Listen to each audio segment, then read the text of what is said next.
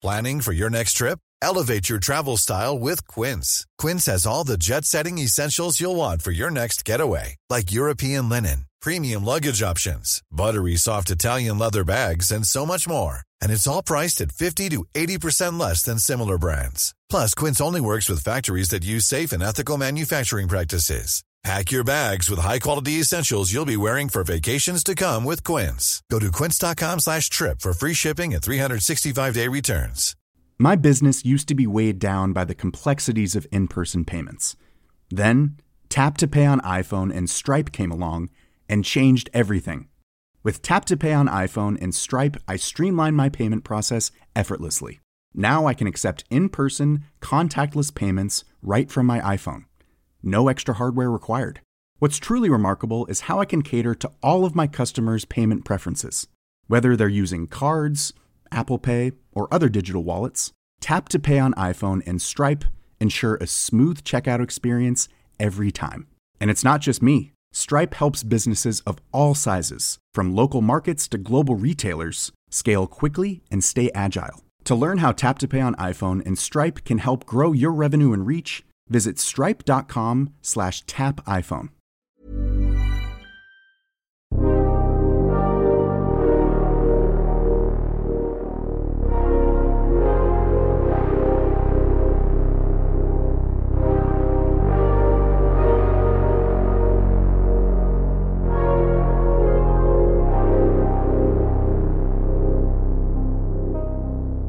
Uh, turn the snare up in my headphones. Yeah, yeah, turn the snare up in my headphones. Oh, that's good.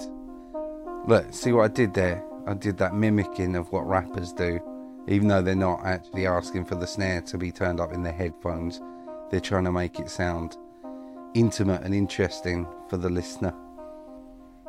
Hey, look, it's the podcast, and it's it's me, Dan le Sac. How you doing? I'm uh recording this intro from my bed because it's uh, the future. Oh no, it's the past for you. I recorded this like two weeks ago um, from when you are now because I'm preparing at the moment to launch the podcast. So, what is the podcast, Dan? Stop, stop mumbling, stop rambling on. He says, rambling on. Right, it's a podcast where I get to talk to creators about everything they do, and then we digress into nonsense usually, but that's how conversations generally go when I'm involved. But yeah, welcome. I hope you've hit the subscribe button by now because that's important. Today's guest would also tell you to hit the subscribe button. So, you know, you should do it for both of us, really. Um, but yes, our first guest is Mike Bithell. He's a game developer, made Thomas Was Alone. Danny Wallace is in that. He does the talkie. Uh, he made Volume, which uh, Andy Serkis is in that. He does the talkie. Jim Sterling's in that. He does the talkie. There's talking in his games. It's a thing. You can have video games. They can have pictures and sound. You're allowed both. You know, it's it's not either or. Like music, you can just have music. Sometimes pictures. It's a bad analogy. Anyway, he's a game developer of the indie variety, making art, in my opinion, for what my opinion counts for these days. We met up a few weeks ago up in the north. I'm not sure if he wants me to say what town he's in. So, near Manchester, around Manchester, somewhere. Manchester's big, and the around Manchester's even bigger. So, that should be hazy enough for you and just had a good chat. He's in the middle of a huge project that uh, I got to see a little sneak peek of, and I'm very excited about. We talk about it in the in the podcast, although we're very shady about it. But it doesn't ruin anything. I really need to know what this mega exciting project is. If you hear from Mike, great. He's going to be talking in a couple of minutes. You'll be fine. You, I, I won't ramble on too long. If you're here because you've come from my Twitch channel, yeah, I've got a Twitch channel, twitch.tv forward slash Dan le Sac. If you come to me from Twitter, you know, at Dan le Sac, or wherever, see how I subtly plug to my uh, social network in there. Um, but you might as well just hit the subscribe button now because it is very good. It's a very good conversation. You're going to love it. I promise. None of these promises hold any weight or legal. You've got no legal recourse if you think it's shit, basically. But if you enjoy it like loads, loads and loads, come over to patreon.com forward slash Dan le Sac and we can talk about it, you know, privately. You can book me for a private dance, basically, is, is what I'm saying. On there, I'll be I'll be posting some additional materials, obviously, because that's what you do. Um, and I might give clues to the next week's guest a little bit in advance or as and when I record them. Anyway, anyway, on with the show and uh, enjoy. Hiring for your small business? If you're not looking for professionals on LinkedIn, you're looking in the wrong place. That's like looking for your car keys in a fish tank. LinkedIn helps you hire professionals you can't find anywhere else, even those who aren't actively searching for a new job but might be open to the perfect role. In a given month, over 70% of LinkedIn users don't even visit other leading job sites. So start looking in the right place. With LinkedIn, you can hire professionals like a professional. Post your free job on linkedin.com slash achieve today. Hold up. What was that? Boring. No flavor. That was as bad as those leftovers you ate all week. Keke Palmer here, and it's time to say hello to something fresh and guilt-free. Hello Fresh. Jazz up dinner with pecan-crusted chicken or garlic butter shrimp scampi. Now that's music to my mouth. Hello Fresh. Let's get this dinner party started. Discover all the delicious possibilities at hellofresh.com.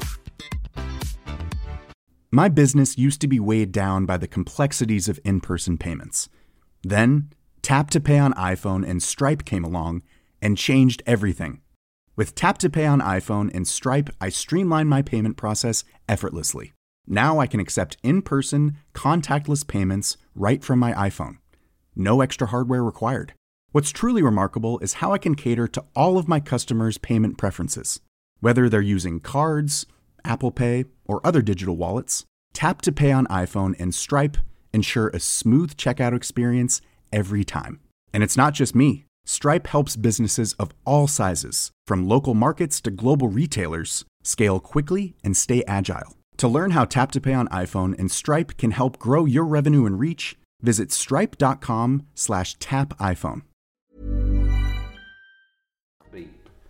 And if we mention in any way, even in passing, your next project, it's going to be called Redacted. Yeah. So if I say, but okay, so that's interesting for Redacted. Yeah. But that's yeah. what the next thing is. So anyway, And then I'm going to release it. It's going to be called Redacted. It's gonna be called Well, it's a video game, so it'll be called Redacted Redemption: The Legend of Redaction. Um, but yeah, no, it's. Uh, I'm really enjoying doing these because, for me, like the reason I started it was to understand not other people's creative processes in like the minutiae of that, but just it was more like um, realizing that anyone who creates anything seems to have the same problems I do. You know? so it's therapy. It's, It's uh, therapy, it's- yeah. yeah, This is all this is. I might not even put them out. this isn't even recording, right? It's not. No, no. I might just hand them to my counsellor. Nice. And say, hey, yeah. So I'm not coming in for the next four weeks, Nice, but you know, this is what I'm facing. Well, I'm pleased I can be here for you and, and help you with this. It's good. Um, but yeah, so I don't do intros or anything because I can do that afterwards. Because it's awkward having someone talk Tell to you about your life. About you. yeah. But it must be telling. You've done a lot of podcasts. Sure. Have you sat there and had someone tell you about your life in their intro and missed the glaringly obvious or highlighted something that you didn't even realise you. Um, no, to be honest, the, the the kind of the God, it's a pretentious thing to say, but like the story about me that's out there is pretty kind of standardized at this point. It's always funny to me that kind of, and I'm sure this is true of you as well, in terms of um, there was a lot of work before the thing called Thomas Was Alone, which is the thing that everyone always kind of kind of latches onto as the start of the story, and, and obviously there's a lot more more before that. You're only ever kind of your your career starts at the moment people kind of first play the big thing uh, that blows up. So there's that. Um, but no, the thing for me is always just when I hear repeated back to me something that is wrong, like something that that, like is a misunderstanding of an interview I did three or four years Ah, ago, okay. where there's like a fact in the ether about me that's that's not true, or just something that's not um, that's just yeah just weird. Um, so that happens occasionally. Do you ever put non-true facts out in the ether for fun? Absolutely, yeah. No, I 100%. Like, I, I definitely, I definitely have in the past, just because it's fun. Um, nothing, nothing massive, but just like occasionally, um, uh, like if like when I've got an upcoming project that I can't talk about, I'll just kind of put out a little bit of subtle misinformation every now and again, lead people who might be paying attention in a slightly wrong direction. Um, no, the one that happens most, and it's really it's it's interesting to me. Um, is that I change my stories over time, and I'm sure we all do this. Where like an anecdote, you'll like you'll like you know fix up the opening, make yourself more important to Yeah. the middle of the story. Do do like give it a funnier punchline. Um, definitely, I've I've I've heard stuff, or or you know something's come up and I've read something from a while ago, and I'm like, oh. That's not how I remember that happening. I realize it's because I've told that story so many times that I've adjusted it over time. changed. I don't think that makes me a compulsive liar. I think everyone probably does that. We just don't have like a record of ourselves doing it. Uh, but that's interesting to me.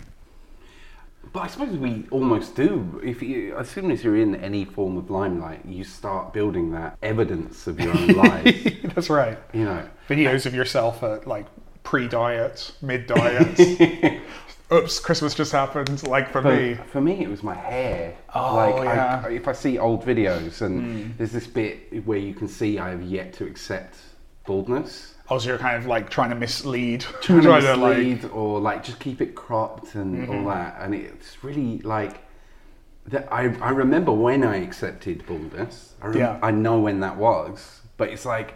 Couldn't my career have started just after that? so much stuff. Although the first time I had like uh, words in print about me that maybe not the first time, but the first sort of noticeable thing was uh, this review of a show we did in Camden, and, and the guy was like, "Fat and balding Dan le Sac." I was like, wow. "Mate, mate, that's that's that went deep," and that's Yeah. like second sentence. And you that's, know? gee.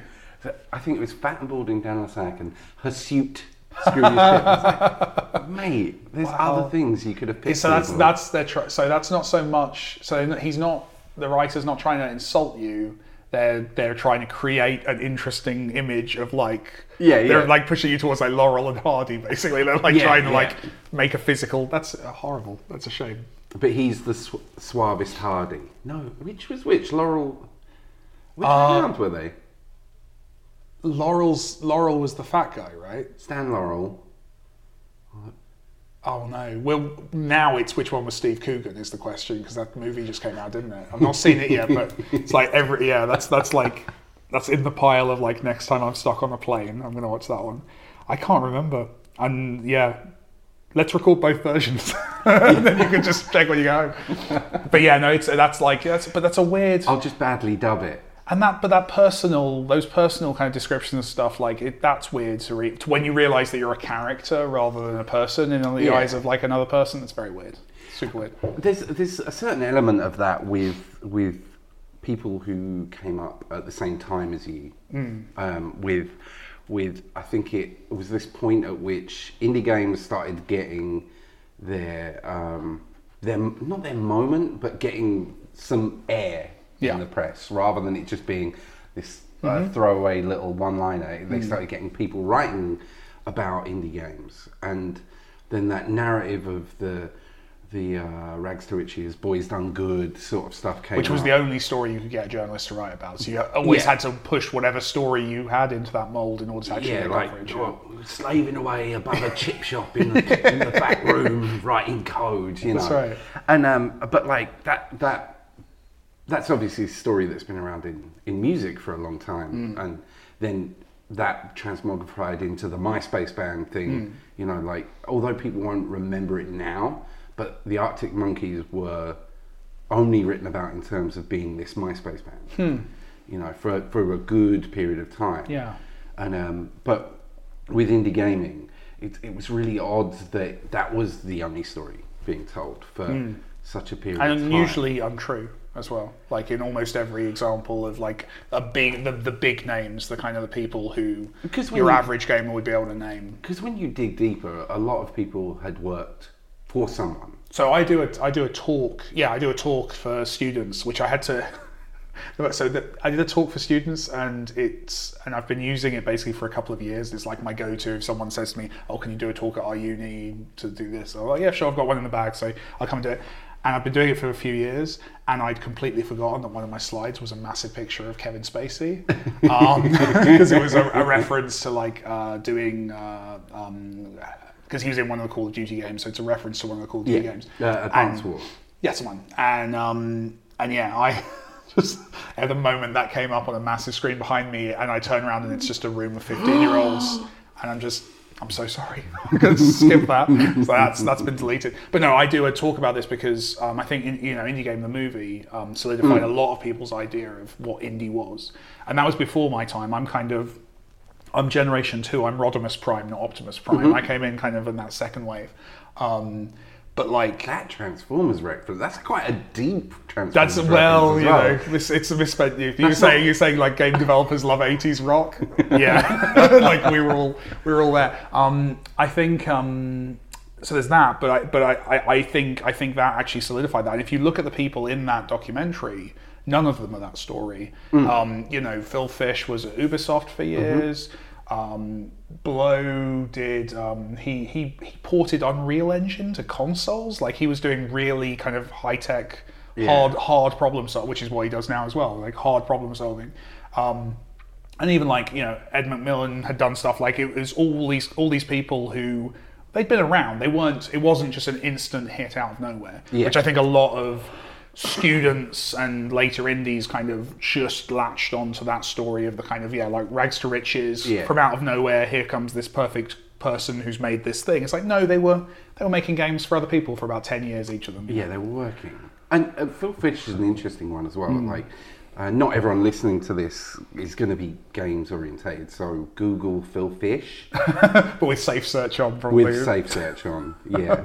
um, actually, there's Google Innuendo Studios. Okay, that's what I This thought. is Phil Fish. It's a 15 minute documentary thing. Innuendo about Phil Studios is makes some good stuff. Really good. Yeah. Really, really solid stuff. And Yeah. um, but uh, his the the Phil Fish thing was uh, for me uh, interesting in that it's like the innocence of the forum guy, the guy who can say what he likes on a forum, suddenly getting given a bigger platform through something he's done, yet not not being media training's the wrong word like it's like it's official but like with musicians you sort of know that as you get bigger you might not Hmm. need to be saying everything you think out loud because There's still, two schools of thought, isn't there? Because there's also the school of thought, as I think Phil would say. I don't know. I don't know Phil Fish very well, but like he's a. I think he's a very ethically guided person. I think he would he would be arguing. Well, no, I say what I think. I should be allowed to say what I think forever, and that's what makes me me. So I think there's. But I'm I'm definitely in the careful politicians answer mode of. I'm very Yeah. media trained. Like I will So not I- say the wrong thing. I'm glad Phil Fish said everything he said and, and uh, uh, uh, approached his detractors in the way he did. But at the same time, I understand why he was put on this rock star pedestal, hmm. and then everyone was angry that he wasn't behaving like uh, an idol to Like a statesman, Yeah. you know that kind of yeah. No, I, I hear you. I definitely you hear know. you. Yeah. But at least you know, Fez exists. Yeah, and it's beautiful. Yeah. Hmm. Weird. It's just really odd trying to think about. I remember streaming Fez hmm. and being stuck, completely stuck, and then having some bigger streamer raid me at the time, and then me just have to pretend I knew what I was doing for the next 30 minutes because I didn't want to look You like didn't want to look like an idiot. Oh, bless. But then I just spotted a QR code in the game, and I'm like, "What? There's why is there a QR code there? Let's scan it." I'm like, so meta. Oh, yeah. narrative and all that. Um, so we can't talk about redacted. No. Project redacted. Project Redacted. but Yeah. Bithell Studios, Uh, yeah. Or Bithell Games. Bithell Games. Bithell sorry. Studios felt too ambitious. if I'm honest. I was like, I can Although, commit but to games. With but the redacted, that ambition would have come we'll true. see. We'll see. I think We'll I, see. I, I have faith. okay. But yeah. All right. Um, but Bithell Games is originally you, but then it's not. It's a No, it was always it was always a few people, and it was uh, and I was the guy in the room who was saying, "Can we come up with any name other than Bithell Games?" I, and then no one will ever believe me on this, but basically it was so no Bithell Games happened when it was it was just two of us at that point. Well, no, three of us. So it was me, basically the people who'd made um, Thomas Was Alone. So it was me, uh, a guy called Daz Watford, who's my concept artist on everything. Did you work with him at Blitz? Yeah, we worked together back at Blitz. We got we were we were put on the same team. We both were kind of at the start of our careers, um, and we both kind of we just kind of yeah gravitated towards each other. Um, so he's concept artist. He did all the color palettes for Thomas Was Alone. Obviously, there wasn't a lot of concept art for Thomas Was Alone in particular, but yeah. And then David Housden, who was composer on um, Thomas and Volume, and we were kind of talking about how to brand volume, I guess, and and whether we should have a studio name. Uh, David, you know, like a lot of composers in games, kind of bounces around lots of other games, so he Yeah. wasn't kind of going to be core to that. So it was more me and Daz, and and I was just trying to come up with a bunch of different names um, that I thought would be kind of you know generic games company names, basically. Uh, and it was Daz who was like, Mike, like the internet likes you and knows your name.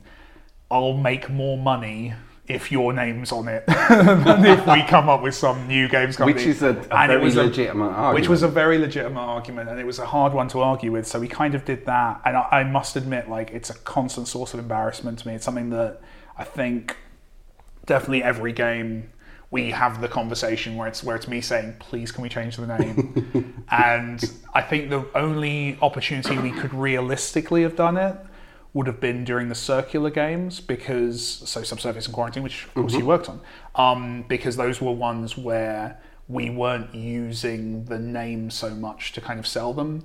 But definitely like you know when we're working with partners when we're talking when we're working with platform holders publishers all those kind of projects like say google when we did earthshape part of what they're buying is that name Is that now. name. and that's it's weird that it's my name but it's we're kind of locked in a little bit so at some point i'm going to win the argument and i'm going to change it i don't know what to but like it's just as there's more and more people Mike. mike mike games well that was when i was a kid like tooling around in Visual Basic, I always called everything Microsoft.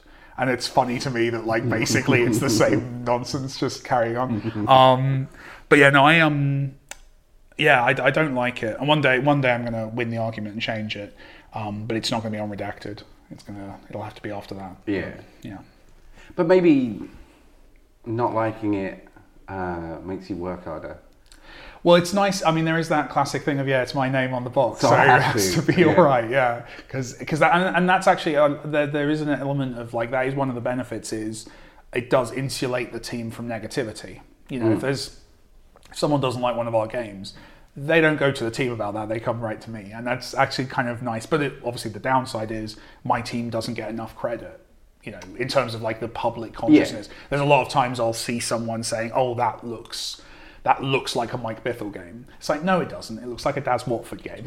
like, it looks like a Nick Tringali game. It looks like our art team and the people who we worked with on many projects. And it's, so there's there's a little bit of kind of I'm a useful. It's what we're talking about. It's that that character thing. I'm a useful character to put out there, um, but at the same time, it's it's yeah, it's a constant kind of weirdness. Because as well, I'm kind of like most people who do what I do. Like I'm also prone to a bit of arrogance. I'm prone to a bit of showing off. Right. Yeah. I don't think anyone gets into entertainment because they're they don't want to kind of show off or impress But people. At least you're not like Elon Musking it up Yeah, on the internet. I spend a lot of time worrying about how far that road actually is.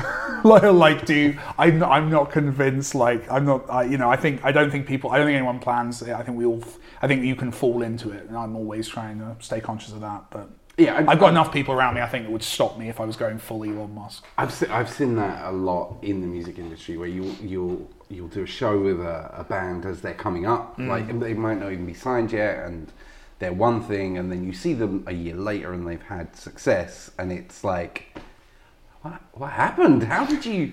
That's a lot of Kool Aid you've been I drinking. well, I, I, I'm. If anything, I'm actually annoyingly self-conscious about it. Like, to the extent that, like, like when on a on a trip to LA to do some work last week. And actively was apologising for having an opinion on which bar we should go to. It's just like I don't want to be a diva here, but I would like to go to a tiki bar. and like this kind of like I'm very it's a it is a genuine kind of concern for me that I don't fall into because I've seen people fall into that in games as well. It happens all the time. We we did some shows years and years ago with um, Riz Ahmed from so he's Star Wars. Rogue. Yeah, One. yeah, oh, great actor. And it's so strange because I remember at the So time. does, does he do music as well? Yeah, yeah, he's an amazing poet.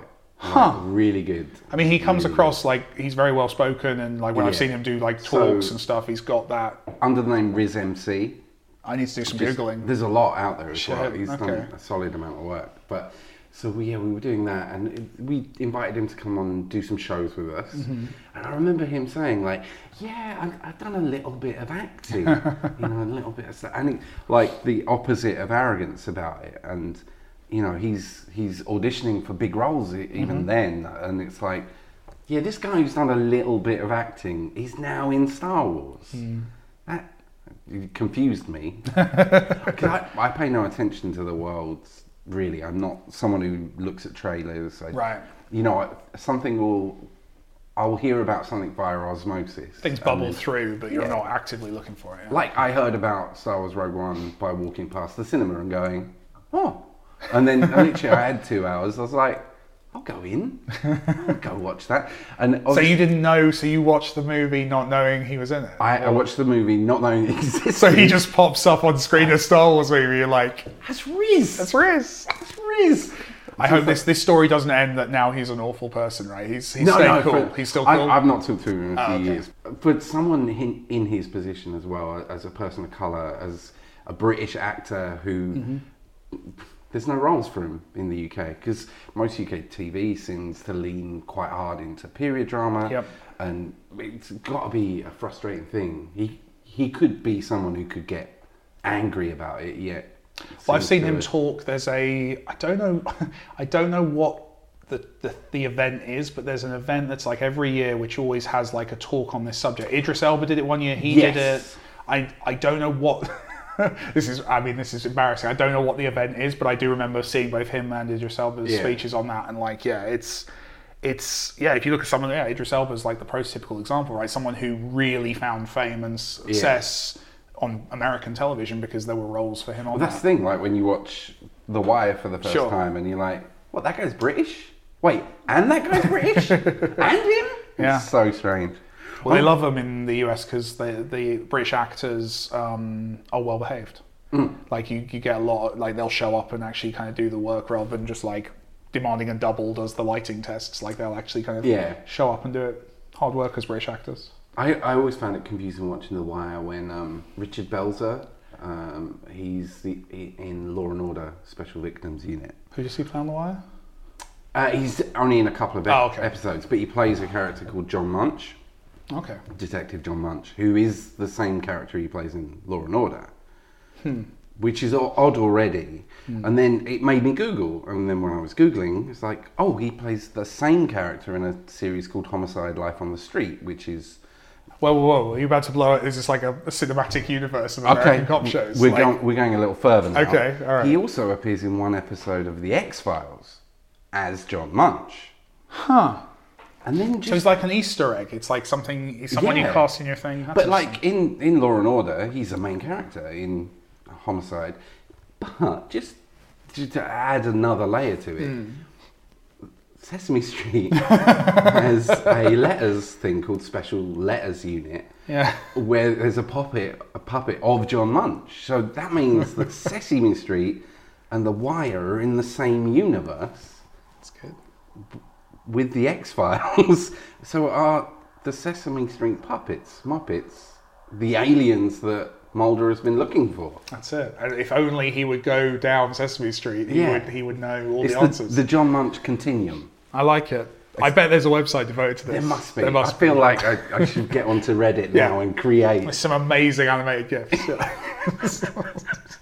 Fire emoji. Yeah. Um, so, actually, we, before we started recording, there was there was something I sort of half heard, and um, it made a, a question in my head. But Hmm. then I don't know if what I half heard was true. So I'm going to ask. Let's do it. Question: How is it that you write stories for a living, yet you were someone who couldn't talk Oh, as a kid? that one, yes. Yeah, so I was, yeah, I, I did, I, yeah, this is, this That's is one about of eight the, questions in one. yeah, this is one of really. those true ones, although it's also one of those ones that, like, because I was obviously very young, I don't know exactly the detail, but yeah, basically I couldn't speak as a kid. Uh, or I think it was also that I wouldn't speak. I think I was maybe a lazy kid as well. Like, I think, like, Nice. I realized pointing worked. Um, but yeah, my little sister taught me my first word.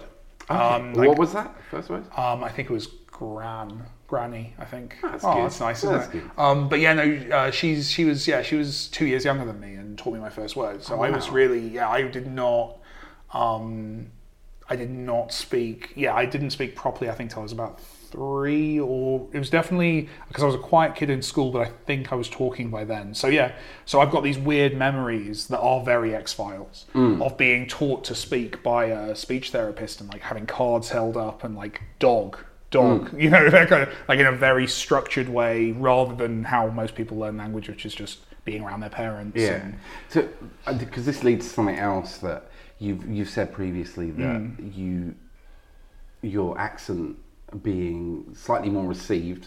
oh yeah that is not my natural well, not my uh, family's not accent It, it helps you uh, stay above water in rooms you shouldn't be Yes. in, in a sense. Yeah, you listen to um this was was this Tim's podcast? I, I think I talked about this on. Yeah, like it's yeah, it's um yeah, definitely. Like I I sound a lot posher than I am. Like my family is from um it's called Haywards Heath, which sounds a lot posher than it is, but like no, no, no, would say. yeah, so like like kind of not Cockney, but kind of Southern Rush ac- uh, uh, rougher accent. That edge of London accent. Yeah. It's not quite as harsh as Cockney, but, but not far. not Cockney's not- harsh. I know, I know what you mean. Yeah, but not not they don't sound like this. This is this is this. Is, so when I was like when I was a kid, I sounded like little Lord Fauntleroy. Like I had very received, very posh accent, and that didn't work at all in my the world growing up. So what what I now have is this kind of five six year old Mike kind of affecting that accent slightly, just a few vowel sounds just to try and kind of get by and not get my ass kicked every day at school.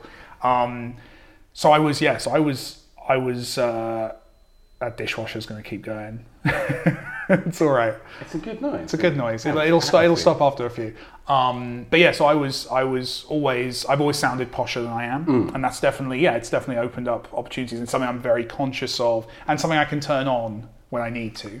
And and, it, and it, there are definitely, uh, you know, when uh, places you get invited to, stuff you get to do, and, and people you get to meet, where being a bit posher has definitely opened some doors for me. And I mean, Americans definitely having an English accent, full stop, makes you sound very clever to them. But I definitely, I definitely, uh, I definitely uh, firth it up when I'm over there. I go slightly period drama, the voice, of a bit of furfing. Um, but yeah, no, I, it's it's a weird one. It's definitely opened doors to me. It's definitely, I think I've probably had a lot of educational advantages because um, teachers thought I was cleverer because I had that accent as opposed to the kids around me, and probably put more work in. And so genuinely, like I think probably I've always I've had that kind of I've I've had a you know I'm from you know a lower middle class background, but I've definitely had like this this fake silver spoon in my mouth my whole life, and I'm very conscious of that. From like a, you know I'm a lefty, so from a privileged perspective, I'm aware the doors that's open to me. Um, so yeah, so it's just it's something I it's something I'm I'm conscious of, and um, yeah. So it's, something, it's just it's just an interesting weird quirk because I can because I can turn it off and on. I get to and my and, and people are you know I don't know just I my self image is much lower down the class spectrum than how people perceive me, and that Yeah. leads to some fun, interesting kind of interactions sometimes. But now obviously I'm in a position where you know my games do well enough that I I am comfortable, and, and that's uh, I you know it's a it's a weird it's a weird thing, but yeah. But with the accent thing, do you? I so I had a really strong Zimbabwean accent as a kid. Okay. But I had like a man Zimbabwean accent, like, like, like, a fully grown up. Yeah, so yeah. I had to work like moving to Essex as a as a.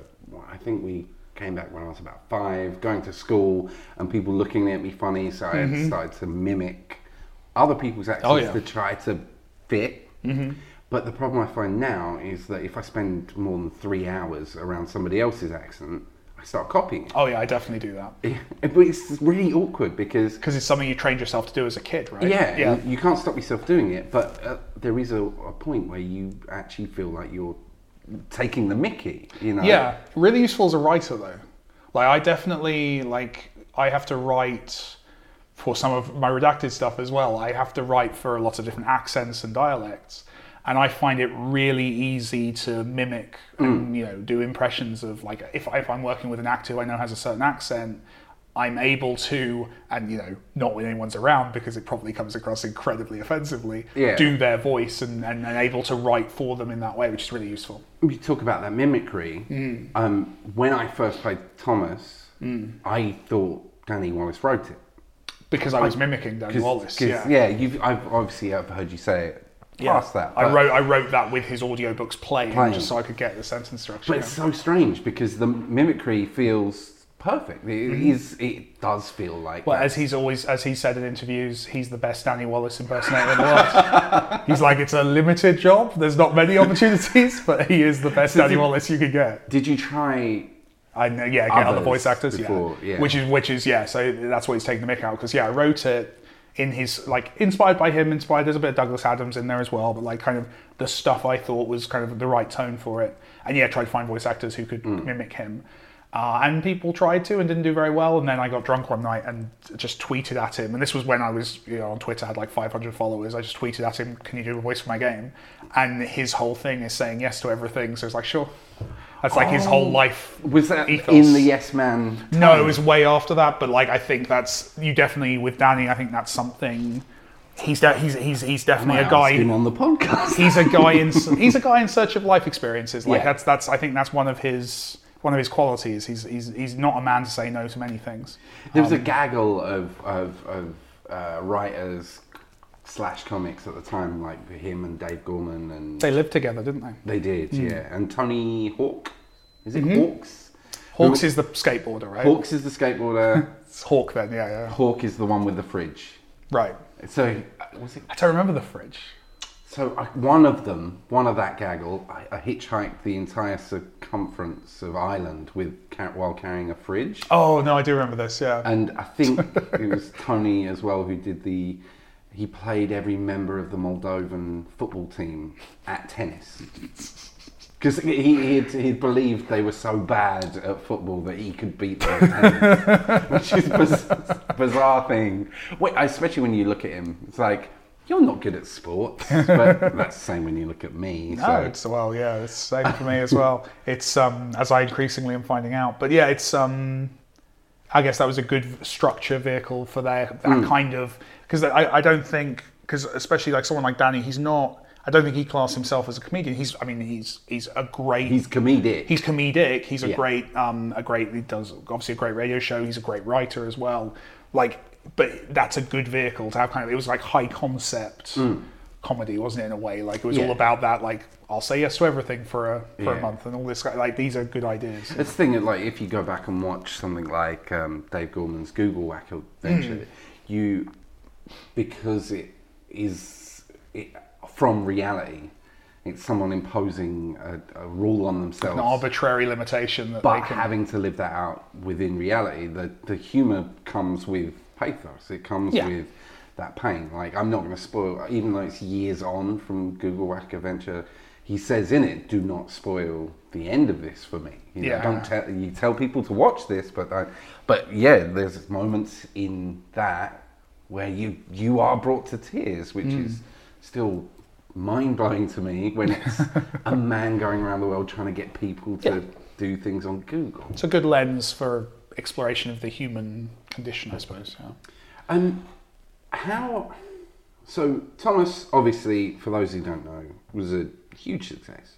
You know, but especially for a, a game about squares and friendship. It was, and it's not self-deprecation for anyone who's listening to this that doesn't know. It literally is a game where you make squares jump yeah. around. Yeah. Very characterful squares, though. Mm, oh, no doubt, but they are still squares for sure. But how intimidating was it to then have to follow it? Oh, horrific. I think there was Like, ha- are we talking months before you could even start putting pen to paper? Starting wasn't the problem, finishing was the problem. Like, and, and I definitely see this from a lot of other devs who are making that well, sec- difficult second album, right? Like, when you know that people have high expectations, yeah, it's really hard. And, and Volume was that game, and it was um, very ambitious in terms of it was. It was basically it was the thing for me of there's only I'm probably only going to get one chance to make the game of my dreams. Was the thought that was going through my head. I was like, this, you know, I'd been in games for a while. I knew how rare something like Thomas Was Alone happening was. So I kind of went, well, I'm going to use this cachet I've got right now and, and this cash I've got right now to um, to make the Metal Gear Solid clone I always wanted to make as a kid. Um, and and I, t- I think that approach made it a bit healthier. But I was still, of course, I was trying to prove like I'm not just a one hit wonder. Um, and as it was, Volume, you know, didn't blow up in the same way as Thomas, but it reviewed well and it made a profit, and those things mattered to kind of keep me going. Yeah, and, yeah. and and definitely, I feel like that game also it was a really good um, calling card with publishers because. Uh, it looks about five times as expensive that, as it actually was, and they really like that. so it became Weird, that. yeah, really, yeah, really weird. So definitely, it got me a lot of work. That game probably got me more work than Thomas was alone. Um, but it, it, yeah, it wasn't. I think I knew going in it wasn't going to be as big as Thomas, and that helped. But still, it was very scary to kind of actually release it. It's, it's definitely a really interesting thing from my point of view to see someone make something. Um, if if Thomas was alone is your like Adele twenty one, Nice. Was that her first Nice. album? I think don't know.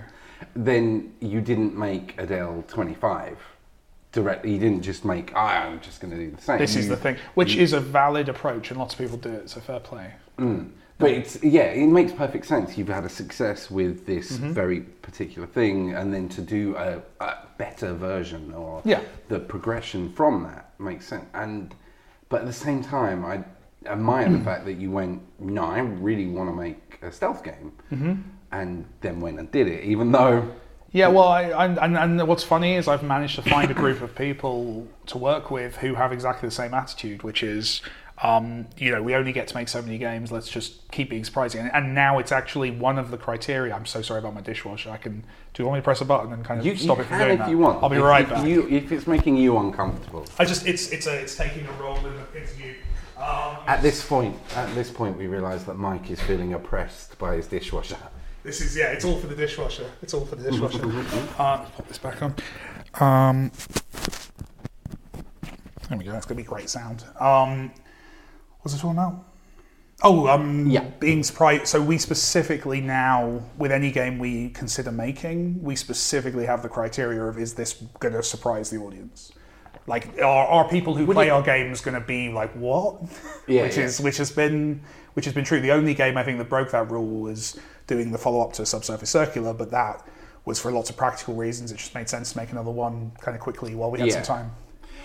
Uh, would it be giving would it be giving anything away to ask how big the team is at this point for for redacted or For redacted, so for for redacted, it's it's the biggest team since Volume, um, but it, so it's it's about twice what Volume was. Okay, So it's in terms of like how big was volume? So volume was about four or five core people, and then just a lot of other people doing other stuff. Very specific roles. This, yeah, this one is closer to six to eight people, and then lots of other people doing lots of specific roles. So Yeah. I don't know how long the credits list will actually end up being, but yeah, it's a substantial Yeah. project um, for us. How is it going from that point of being? So I've never had to work with anyone else. In, in a sense, even I think you wa- did some work with with Scroobius Pip, didn't you? I think Yeah. some work I remember. I've got a few few records. But it was that thing of uh, um, the work that he did is work I can't do. right. So it, he never took on any of my roles. And I never see. So you were both doing your work and then combining it. Yeah, Right. yeah. So like my work was always my work, Hmm. and um, and that never changed. I was like from the first album to the third album, that was still just me. How is it to move from that role of Thomas, where there's three of you, Hmm. and the core of of the work in that sense is is you, Yeah. to then hand away more and more responsibility is that a liberating thing to know that I okay I can get Moo to make do this code ten times better than I Yeah, can. yeah. Oh, and in a third the time.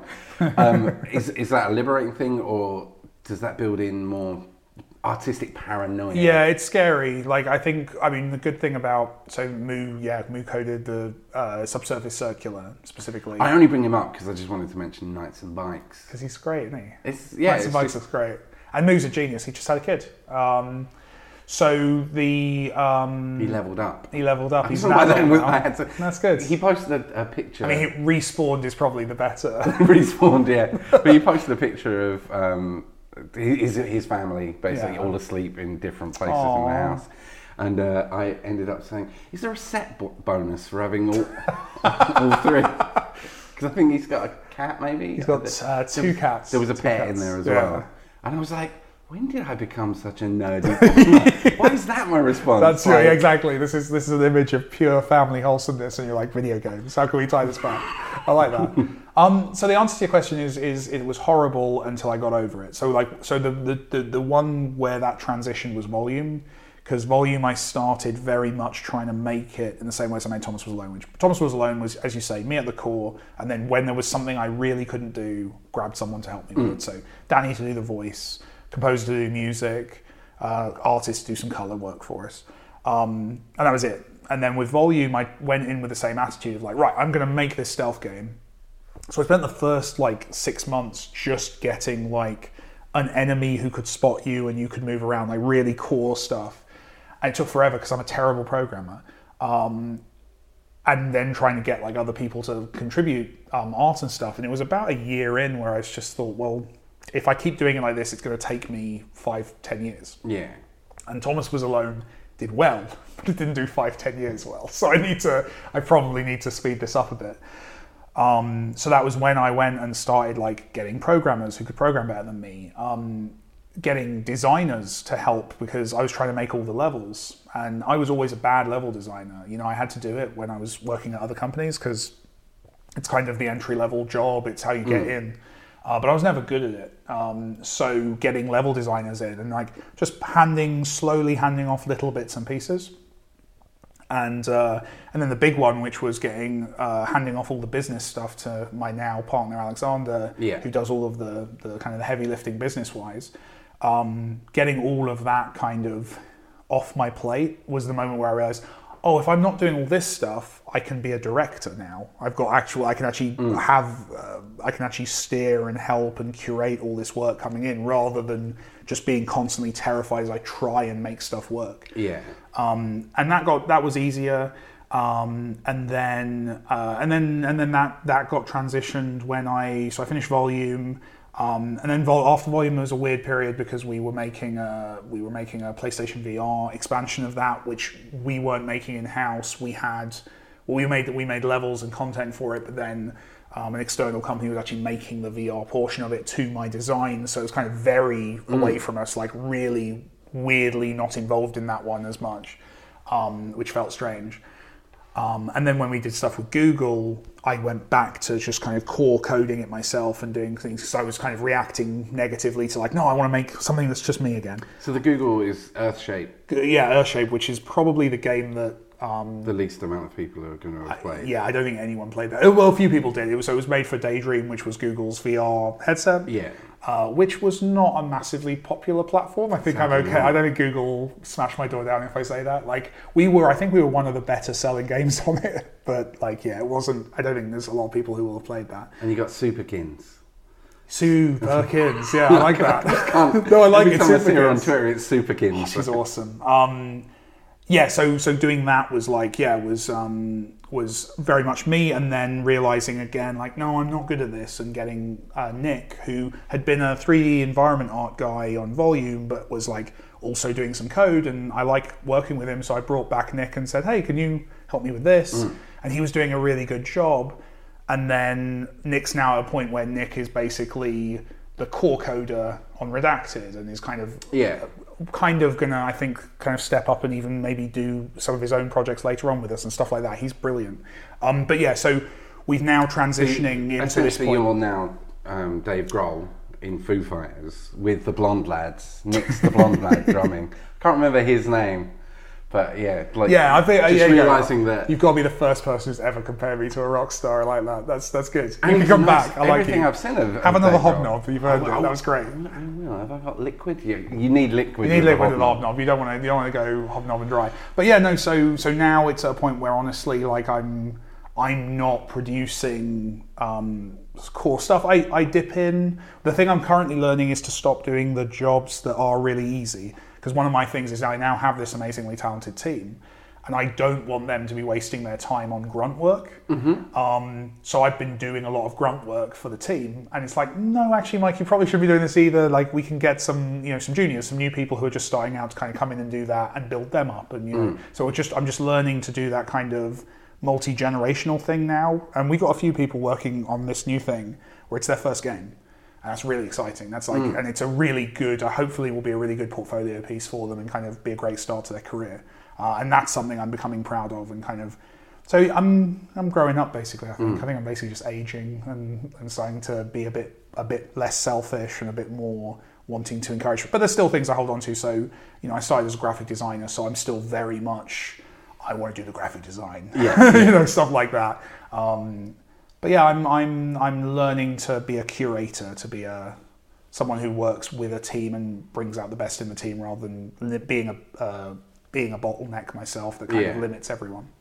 It, it's definitely because it is such a complex thing.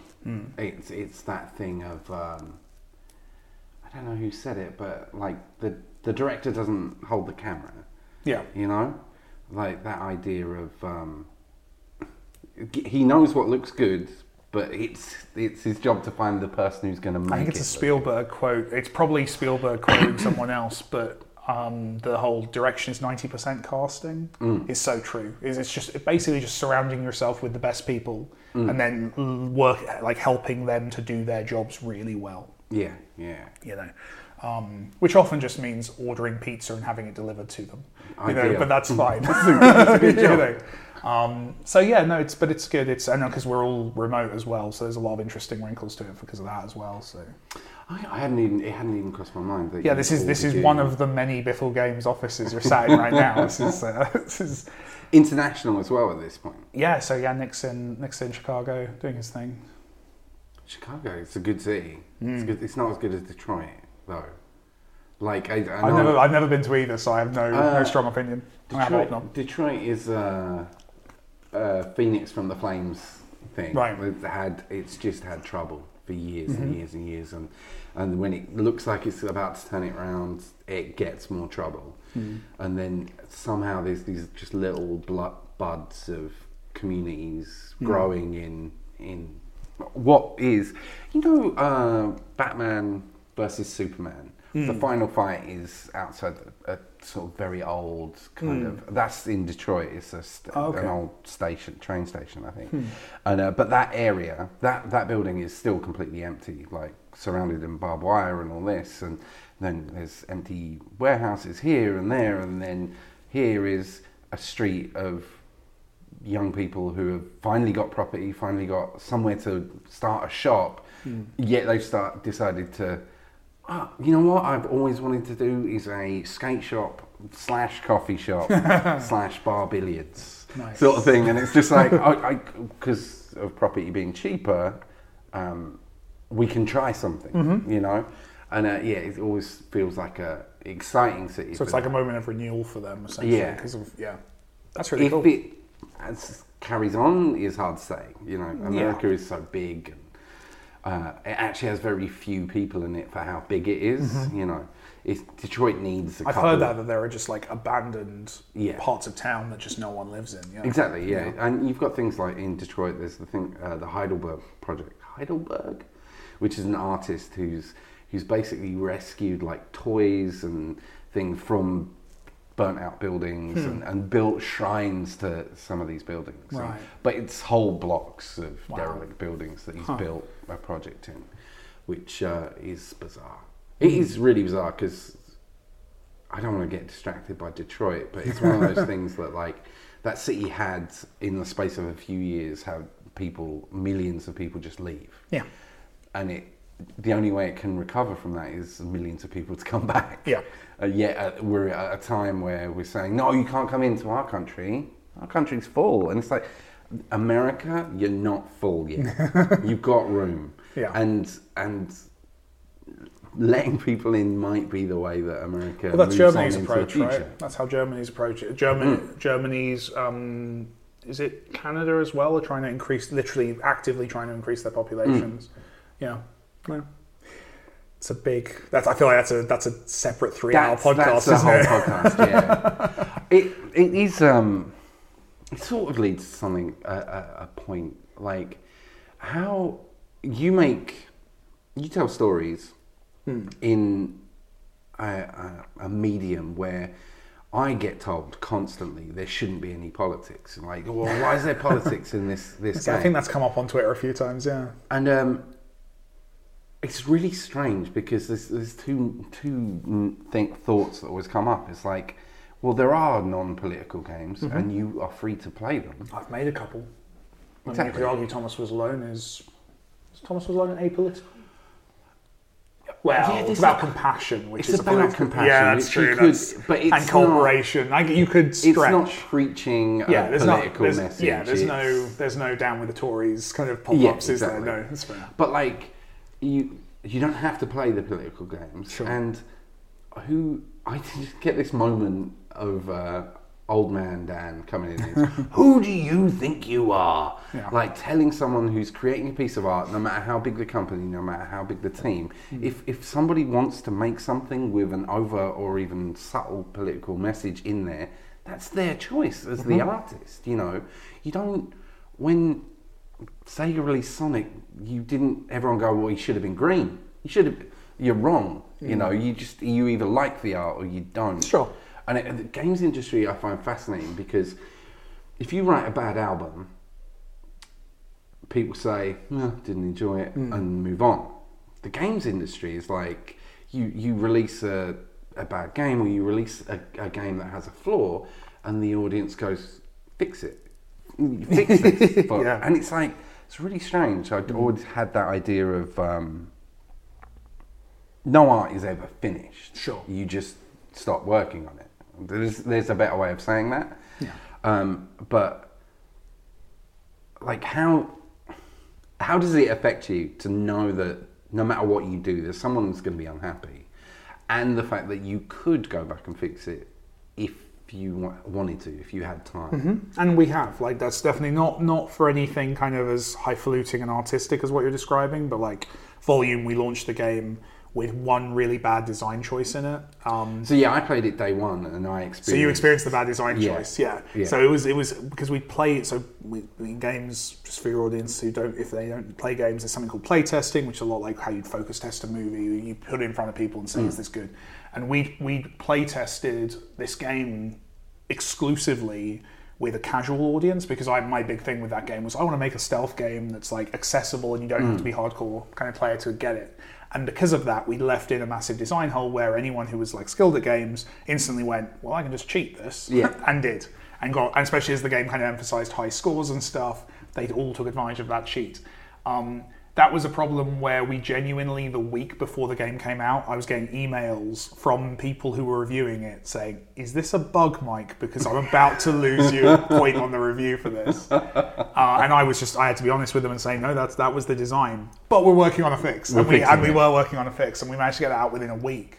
Um, but you know, arguably, Volume would have had a much better launch if we hadn't, you know, had the foresight, and and that now means, ironically, every game we make, Yeah.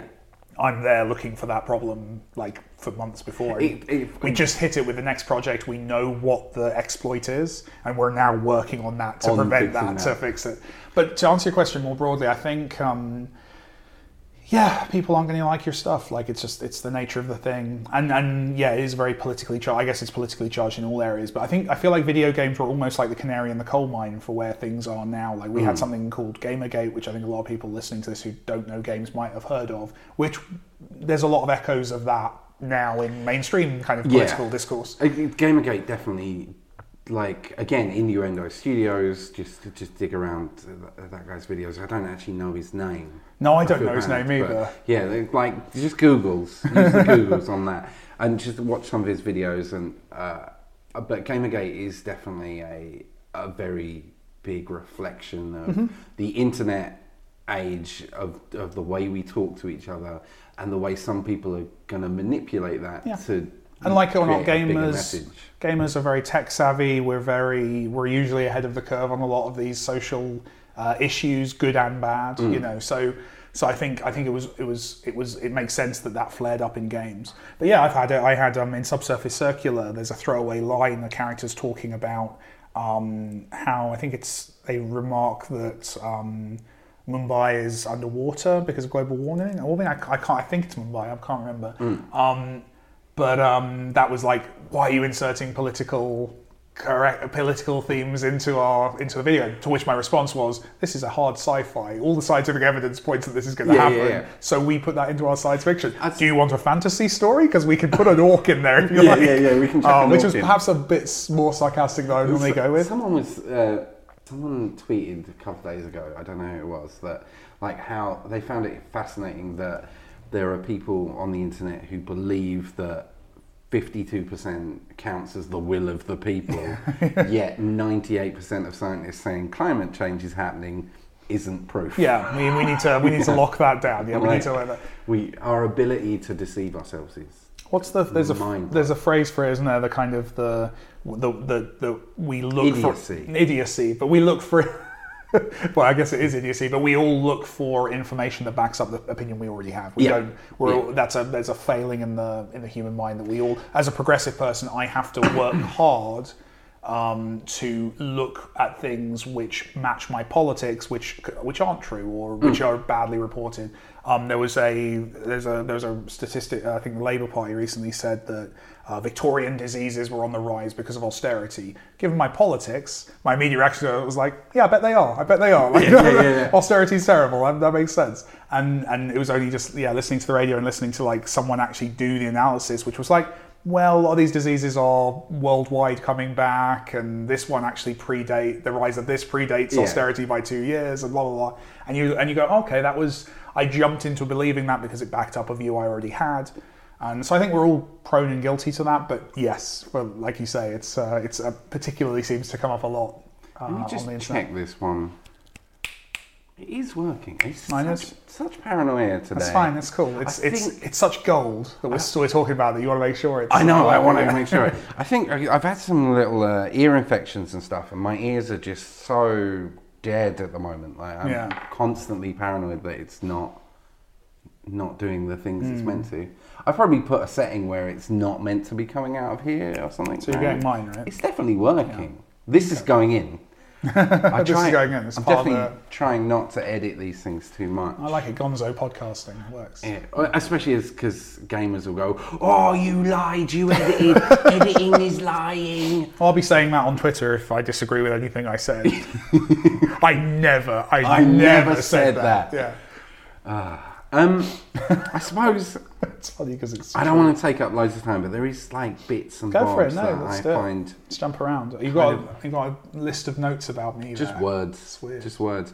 I think weirdly, like uh, you were talking about Disney in a podcast, and uh, I love Disney. yeah. The bizarre thing about it is you were talking about how Disney transitions you from area to area, how it, it kind of you're moving from one. I'm very boring world- about this when I go. I, I, I, went to Disneyland three times last year, twice with the same guy, and bored the hell out of him by Every single time. Every single time. But it, it fascinates me because it's something that happens in gaming. Mm-hmm. You know, like obviously in a an older game with less technical power, you you go from a biome, and the next square you're in a completely different Sure. biome. But this that that gradation of um, uh, yeah, that's just subtle shift from forest to desert or, Yeah. or whatever, and it it it fascinates me that we've got to a point of society that that's now like a way to manipulate a, not manipulate in a negative way Sure. but to move a crowd of people from place to place Mm-hmm. that we've we've got to that point of like analytics, I suppose, of, of understanding how humans work. I- But the bizarre thing about it is like how much of this sort of happens in gaming and then bounces into the real world and then the real world bounces back into gaming and I don't know. I just I suppose what I'm asking is hmm. as a as a medium that essentially has all the other creative mediums within it, hmm. does does gaming have this? the big question: Does can gaming be art? And I suppose I, I know that's a long way from Disney. Sure, no, I can see it though. Well, the short answer to that is yes, it already is. Yeah, good. that's Um, because that's why. It's a really quick answer. I've that one. already yeah. but yeah, no, you're but you're right. One of the things that's most exciting to games, and I think one of the and, and so I think often games uh, people we often feel we have to kind of justify ourselves because on to some extent everyone who works in games, every adult who plays games is still that kid in the playground like standing up for their hobby and thinking like this is real, this is real. Yeah. And, the, and the reality is that no one's going to accept games. That, well, no one's going to accept that games are an art form and, out- and on a par with film and television and music until everyone who disagrees dies off. That's the reality of how film yeah, that's happens. how it's gonna That's how it happened with film. Film was an oddity until everyone who thought it was an oddity died. Yeah. And that's it's a horrible way of putting it, but that's that's where we're at. We're at a point where um, Obama was the first president who owned a games console as a kid, so Mm. took games very seriously. I, Donald Trump probably owned them as well, I suppose, but maybe probably didn't play them. There's no joy in that man's life. Um, but the um, that's the bit I'll deny on Twitter. Um, the the uh, the That my silence was the sound of me biting my tongue. It's like I can just shout about him for hours. Yeah, that's again, that's a five-hour podcast. We're Yeah, just, yeah, yeah. Just, just screaming down the microphones.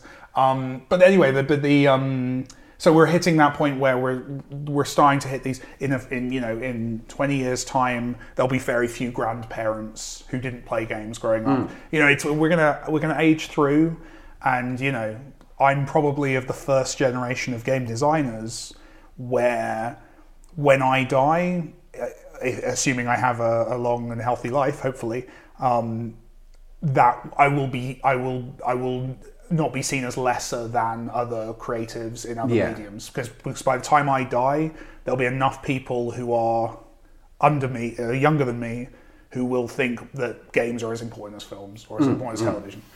That's probably changed with our generation. I think that's also tied to when already starting to see games directors being treated as directors and auteurs and that kind of thing.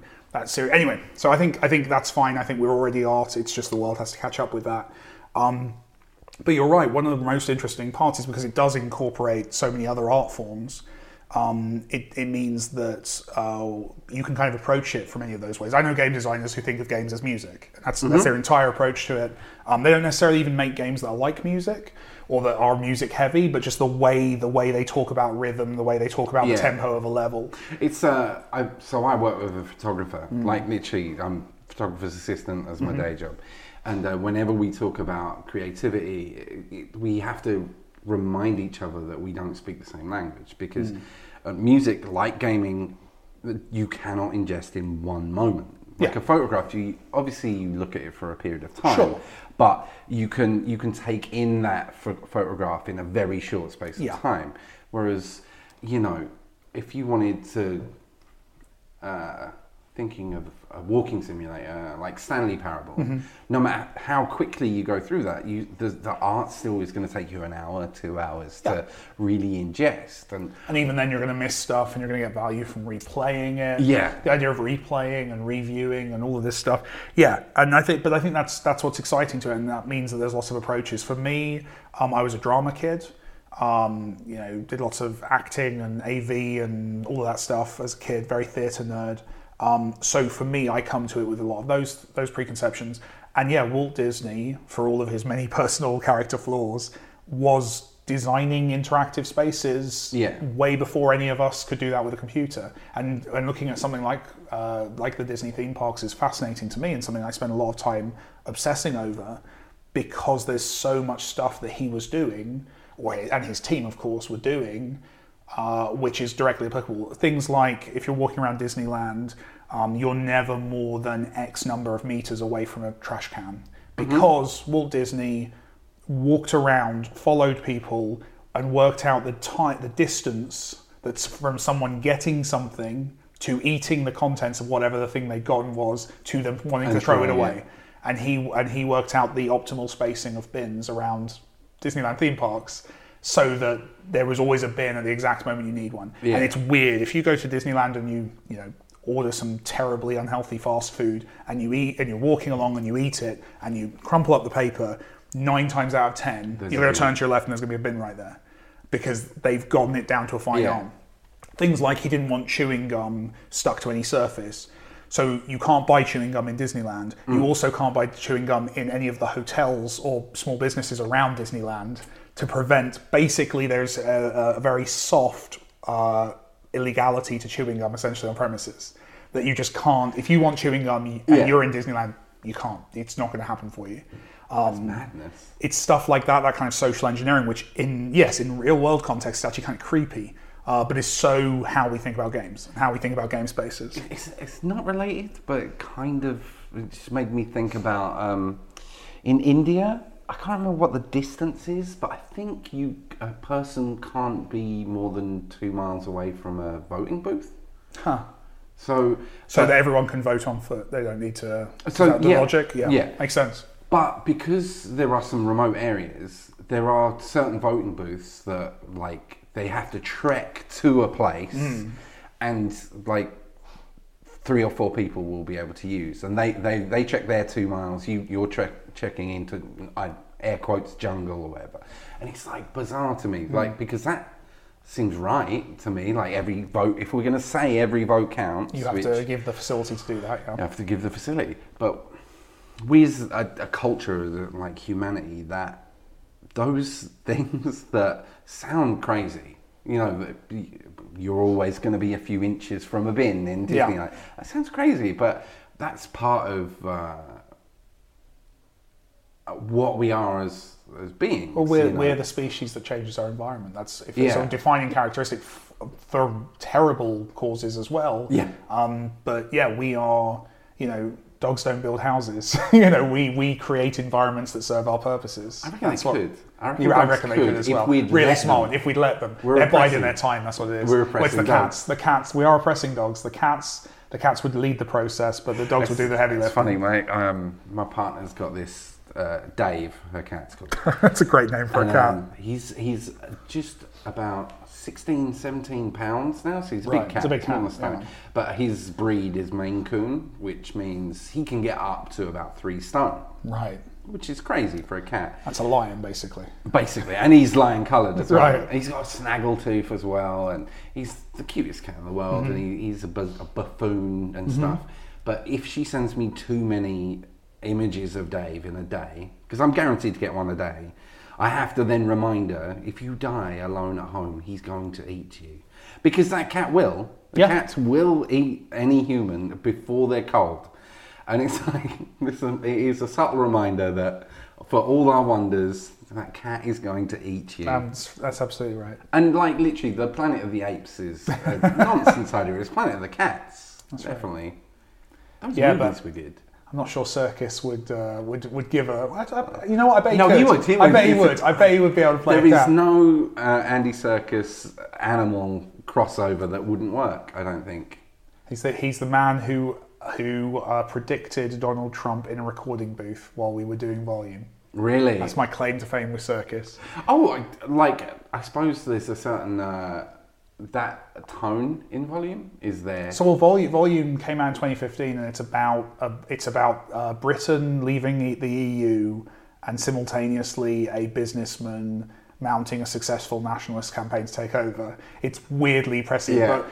No, the the, the, the, the the reference to Donald Trump was that literally we were me and so Serkis plays the bad guy in it, um, and uh, and we were sat talking. He was like, okay, so it's a businessman, um, and he's got you know Serkis, so he talks a bit, you know, a bit like that. It's like okay, he's a businessman, uh, and he's kind of an asshole, but and he's a bit, he's got a chip on his shoulder, and he's taking over. It's like it's Alan Sugar, but evil, right? I was like, yeah, it's like The Apprentice, but it's like, wow, the only thing he got wrong was the nationality of which Yeah. host was uh, was going to happen. Oh my god, can you imagine a PM Alan Sugar? There's no way Alan Sugar's not considering it. There's no way with the ego that guy seems to have. There's no way. It's it's crossed his mind. He's run the numbers. yeah, yeah. He's run the. He has he has engaged an overpriced consultant to tell him. I, you know, like, I, not to. I don't mind talking about Brexit and stuff on, on the podcast, Sure. uh, but the argument I had for everyone I knew voting Leave was I never tried to talk one of them out of it. Mm-hmm. I just asked them to look at who was running the country. Like, do you trust these people to deliver this very complex thing that you're asking for? I'm not going to judge you. I'm not going to. Yeah, it's not even about the actual whether we should leave. It's about do you core competence. Right? Yeah, do you yeah. think it's possible? and like Yeah. I, I voted Remain, but even I know that the EU is a very bureaucratic place, and it would mm. be nice to have a little less bureauc- bureaucracy in the world. So there was this tiny little bit of, Of me course, that was yeah. like, "Mm, well, maybe, but then you turn around and go, yeah, but nah. I think I think if there's unfortunately one thing the whole Brexit process has proven is that bureaucracy does serve a purpose. Like does, it having does. some professional politicians in charge is actually quite quite handy. It's really weird to think that someone who spends all their time learning about one thing Hmm. can be knowledgeable about that one thing. It's a really strange idea. Yeah. That Uh, like, oh, you've spent ten years talking about uh, learning about the climate, and what? no, you must be wrong. no, you must be wrong. I, I like oil. Yeah, Yeah, no, oil's lovely, isn't it? it seems to be less of it though. That's the problem. It's going, I don't I don't know. I've not looked into I it. think but we're gonna. I think the plan is that we're going to try to make Jurassic Park real, then kill them off and make more fossil fuels. Oh, that's how it works. Yeah, yeah. Just like yeah, it's like ten to twenty million years. That'll uh, Yeah, yeah, It'll we're worked. just- yeah, that's great. It'll be fine. We'll all be back. It'll all be lovely. Perfect. Um, it's the feathers that to cause trouble though. That's what they didn't anticipate. yeah, they get everywhere dinosaur feathers. um, there was the one question that Yeah. didn't get asked has just slipped away from me. Education, Hmm. but directly you. Uh, in an, you tweeted about this just before you moved to this house. Right. The the disc, uh, diskette of Mana. Oh yeah, it's here somewhere. I can't. I don't know where we've put it. But It's yes, gone now. It's gone now. That's, that's carried with you there, for yeah. years, and then Yeah, yeah, the move north is in It's, Spanish. it's definitely we put it up. We we because we're gonna like display it. I think in that display case at some point because it's kind of special to me. But yeah, So, you convinced a teacher at school yeah. to allow you to turn in Because of the accent, I got of away the with these accent. things. Yeah, Yes, he must know. he must know he's Oh, little Lord Fauntleroy there. Yes, he turns in video games instead of essays. Yeah, so I yeah convinced her, she, and she was like, if if you can do a video game that hits the bullet points I need to prove you've learned, then you know, knock yourself out, kid. Basically, yeah. That's amazing. It was. Like, That's how I learned how to program computer games. So, because we've we've kind of just bumbled through what that is. Sure. So, for you listening, um, Mike convinced a teacher called Mrs. Woods. That's right. That he could turn in a, a basically a text adventure, point and click. It was yeah, like a walk around. You know, you walked into a manor and you met the farm guy, and then you walked up to the lord of the house. You could ask him questions, and yeah, So, but instead of an essay, yeah. um, and now you also do education yourself. M- Maybe not so much directly teaching, but Mm-hmm. I'll nip in and do. I do stuff. guest lectures and stuff to help out. Yeah. Like, do you feel like the education system is is more open to gaming as an idea at this point, or are we still a ways off from that? It's tricky. I think. I think there's still. I think there's still a cultural misunderstanding about games that they're a distraction. I think Minecraft weirdly helped a lot because Minecraft was one that I think a lot of teachers and parents could look at and go, "Oh, that's Lego." And I remember that Lego's educational Yeah, because of yeah. the marketing campaign where they told me Lego was educational, even though there's no evidence that Lego is. But it is cool. I've got all my Lego up there, or a lot of it. I own too much Lego. It's too That's just my red and black Lego I've got. It is, yeah. I, I was looking at that. I've got like there's a lot of we're working out where to put all the Lego. Um, but yeah, so like I think Minecraft helped because I think people could look at that and understand. Okay, this might be actually teaching kids stuff.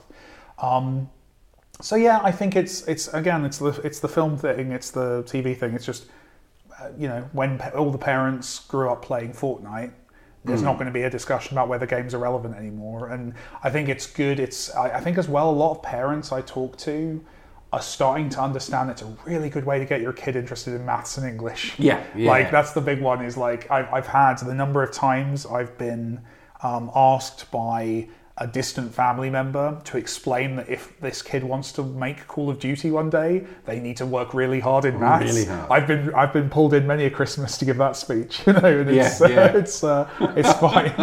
um, so yeah, no, I think it's I think it's I think it's accepted. I think as well, obviously computers are more accessible to kids now. Well, they're more accessible in that everyone's got smartphones and iPad. The only issue is it's harder to tinker than it used to be. Like it used to be like I had because my dad used to this is one of yeah, it's one of those stories where you realise as an adult what was going on. At the weekend, me and my dad would go to borrow computers that no one was using from his office. We're totally stealing computers. Yeah, yeah, yeah. Um, so my dad stole me computers, and I so I was tinkering around with like like slightly crappy Windows 3.11 computers, and um, and uh, and that you learn a lot using frankly shit computing. Um, whereas now, because kids are just using kind of smartphones and have a very smooth curated experience, they're not really creation tools as such. There Yeah. are what's interesting is stuff like Minecraft made a lot of kids start experimenting and playing, and I know um, Epic are trying to do some stuff with Fortnite in a similar direction. So I think there's these opportunities presenting themselves, but that's one that's a concern. It's just making sure kids can kids know they can make something Yeah. for this magical curated experience. because I'm a decade older than you, Hmm. so I, as a kid, would get um, computer and video game magazine and sit in front of my ZX Spectrum. Hmm. like inputting it. And yeah, Yeah. you you would they would print the code in the magazine. I didn't, as a kid, understand that there were different programming languages, so I would try and type those into QBasic on Windows, which was never never worked. But I, would I would work. I would write the entire thing because I didn't understand how languages were different as a But kid. it was it was a strange thing because I, no one told me this, but like I started pe- piecing together that okay, that line that is color. Yeah. So oh, I can change the color. Mm. Oh, I can change the wording of this. So uh, there was this weird pirate strategy game. I, I best sort it was like Worms. Kind of on an isometric, not even just on a flat 2D Yeah, yeah, yeah. thing, and it was like Vikings versus pirates or something like that. I can't even remember what it was called. And it, yeah, it took me half a day to type it all in, and then, you know, I realised I could change it. So I Hmm. spent the other half of the day changing all the language to swear words, Nice. and all the colours and stuff. And it was that that moment that was like, oh wow! And I I genuinely think that if I'd had the we didn't get a PC in our house until I was eighteen, so and I left, which was bad timing really because I would have had a PC. All the porn, uh, I mean, all the opportunities to learn code. learn, and yeah. Um, but yeah, so it's that thing of like, I've always been slightly annoyed at the fact that I feel like there was this little nugget of something I wanted to do that I missed out on. Hmm. Yet at the same time, if I'd done that, I probably wouldn't have been making music because Mm-hmm. that was what I fell into because I Yeah. bought cheap bits of kit from second-hand shops. Right. Like Cash Converters is which should have been the name of our first album because literally like everything I owned at that point was bought secondhand or bought with borrowed money. My first Mac was um, bought that way. But I think that's I think that's cool. What's what's interesting about games is I wonder. I feel like we might be about to head into kind of the second wave, which is, and this happens with most art forms. Um, we had this first wave where you had to be very technically literate to do the work, and that's still the case. Like if you want to make a computer game right now, you do still need to learn a programming language. Probably you probably need to use quite tech quite complex software. Uh, you can ha- there are certain kinds of things that like something like a Twine game where you don't need that technical expertise, which is great, but it's very specific. And what's really interesting is it does feel like we're starting to head towards a point where someone might be about to make essentially Microsoft Word for games, like something that's just Oh, a really accessible. Um, Dreams uh, is amazing. I, I, I've been lucky enough to be able to kind of experiment with and, and play some of that stuff and, and learn from it. And what they're doing is phenomenal. I, I can't do, for example, I obviously work with computer games, so I'm familiar with like 3D software, but I can't make anything in 3D. Mm. I within like two hours of playing with Dreams with a and you play it with like uh, EyeToy controllers Yeah. and you're in front of a camera and it's in 3D space, it's tracking you. I was making very comfortably like little like uh, plasticine characters and stuff in 3D. Just not even thinking about it, just all of this stuff. And it's and and then when you want to make them uh, the eyes on them blink. It's like it's a really simple, logical kind of wiring something up to make that work. And there's, it was that moment playing with that stuff where I think we're going to get to a point where people making games don't need to know how to program. And that's interesting because that's going to open it up even more in terms of who can make games. Yeah. There's still this massive requirement um, that you know most people who who make games who are um, directing games or leading games were nerds in school who spent too much time learning how to program. You know, we, we, we were never the cool kids in school, but I kind of want the cool kids in school to be able to make stuff as well because they might make interesting, different stuff that's different to the stuff I do. So tha- that's where we the music industry is like Hmm. with electronic music particularly like because you know a decade ago we had um, music to, more than a decade ago but you had music 2000 on PlayStation 1 2 PlayStation 1 Hmm. um, and then uh, as we've gone on like just the accessibility of that Hmm. and now you've got if you open an iPad you can go download Korg Gadget which is a fully functioning music studio with soft synth like various synthesizers Mm-hmm. and drum machines and but with the t- because there's no it's you can just touch with your fingers you can Hmm. draw how long the note is or you can play the little virtual piano you can create i could i guarantee that you could create a fully released album in Korg Just gadget that software, yeah. and like well quarantine circular is partially written in Oh, is that. it really? Oh, Because cool. some of it was written on the plane and stuff and Hmm. um, you know a, a couple of the sounds were originally written there and then Sure. moved over you know it was a tool in that but like we're at that point which means that level of like i don't know if you're like 10 years old right now Hmm. and you can open an ipad and instantly be making music that means that Yep. in 20 years time you're 10 years ahead of where i was because i Mm-hmm. didn't even get the first thing to make noise till i was 15 if you know what i mean Yeah, yeah, yeah. No, You know. they're, they're starting earlier, and I'm I'm amazed. There's a, a game I was playing um, on PlayStation called Spectrum Retreat that I met the the kid who made that. It's a PlayStation 4 title. He's launched it professionally. It's a polished little game. It's interesting. He's 20, and he started it when he was 16. Hmm. Yeah. It's like he was making that on, on nights after school, a game that's now commercially released, Yeah. uh, console game. It's that's what's exciting about this, and as you say, it's just they're they're going to surpass us, and that's that's really neat, and and it's open to more people, and and yeah, it's it's exciting because I look at it like the Microsoft Word example of there is now pretty much anyone with a computer can open up even not Microsoft Word, even text edit, right? You can type into a word processor really easily. Doesn't mean everyone's going to be Stephen King, no but we're going to find more Stephen Kings because they've got that access to that tool, and that's what I want. That's what I would love for games. I'd love it to to get to a point where it's just that. Um, what's happening in games, which is really interesting, is because this is so fast, the stores aren't keeping up, and now you've got all of these debates about visibility and how do I make how do I get my game seen? Yeah. because there are so many games being made. Which again, like has parallels with the music industry. We're at, Right. we, we got to this point where um, we were at, around the time of MySpace was that moment like, oh, we don't need to be paying so much in pay, PR, and then Facebook came along and convinced pretty much every musical organization that you've got to have a Facebook page. Yeah. You don't need anything else. Hmm. And now no one can get heard, you know. Personal experience is like I have to tweet about something I've done 15 times a Oh, day to even have a chance of getting like 1% of the people who, to, who follow me to hear it, you know. It's definitely that. But on top of that, with the games industry, you've got stores like Steam where they just they're just filling and filling and filling. Oh, yeah. It could be like a few years ago, someone uh, launched a website. I can't even remember what it's called now, but um, basically a website that only brings in Spotify tracks that have never been played. Hmm. And there were four million of them when he launched it. Wow. Yeah, and it's that thing Kind of the like, Google whack of, uh, Yeah, of all music. the- Jeez, all four that. million tracks on Spotify and no no one had ever played them. And that no one had pl- hit play, which freaks me out because the first thing I do when I release something is go play it. Yeah, yeah, exactly. Who's, who's putting this up? So like, and why just like, do you not even like your own music? But, but still, it's terrifying. But you know what I mean, like Yeah. yeah. and I mean, I guess we're both we both have a modicum of luck because we had uh, kind of established some reputation among some kind of fan base I, I firmly believe I only have luck. That's where I am. Yeah, right. But it does help. It means that, like, so something like Subsurface Circular in quarantine, like, there was a lot of noise uh, when we launched because, wow, this is such an innovative way of releasing a game. No, it's how most indie games are launched, Yeah. is with no fanfare.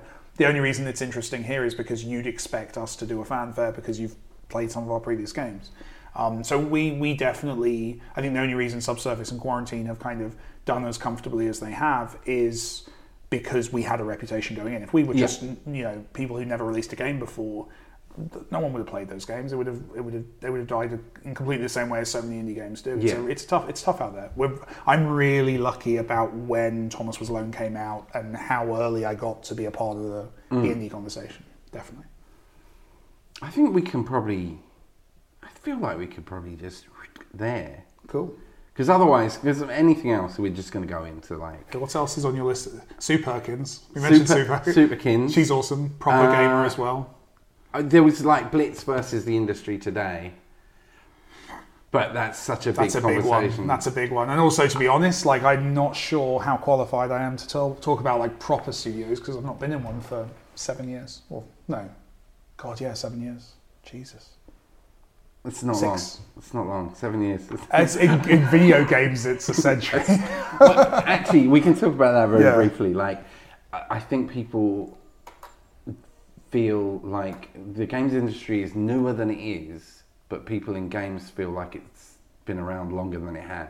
Hmm. Like, it's this weird thing that it, like, its birth to now, it's gone through a lot of years of its life very quickly.